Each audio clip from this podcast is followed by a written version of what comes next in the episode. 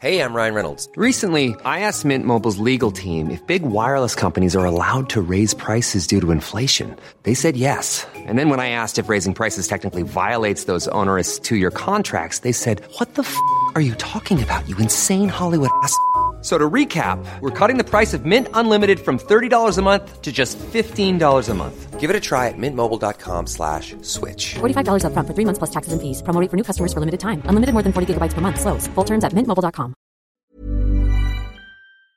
UK marks first anniversary of Queen Elizabeth II's death. King Charles III on Friday thanked the public for their support in his first year as monarch, as he marked the one year anniversary of the death of his mother, Queen Elizabeth II. In a short statement, the 74 year old British head of state recalled the great affection for his mother, her life and public service. I am deeply grateful, too, for the love and support that has been shown to my wife and myself during this year as we do our utmost to be of service to you all, he added. Commemorations will be low key on Friday, with the King, who is at his sprawling Scottish Highland estate of Balmoral, not expected at any official engagement. His mother, who was on the throne for a record breaking 70 years, died at Balmoral aged 96 after a period of declining health. Throughout her reign, she did not publicly mark her accession, as it was also the anniversary of her own father King George VI's death in 1952.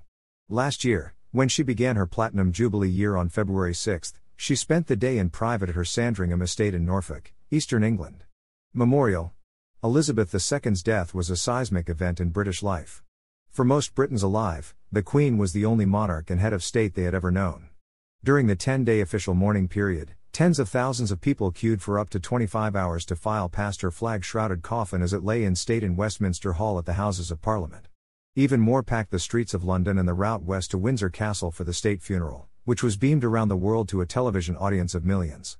The Queen was interred in the King George VI Memorial Chapel, Windsor, alongside her late husband, Prince Philip, who died in 2021, her father and mother, and the ashes of her younger sister, Princess Margaret. Earlier this week, the government announced that a national memorial to the late monarch will be commissioned in due course. Hi, I'm Daniel, founder of Pretty Litter. Cats and cat owners deserve better than any old fashioned litter. That's why I teamed up with scientists and veterinarians to create Pretty Litter. Its innovative crystal formula has superior odor control and weighs up to 80% less than clay litter.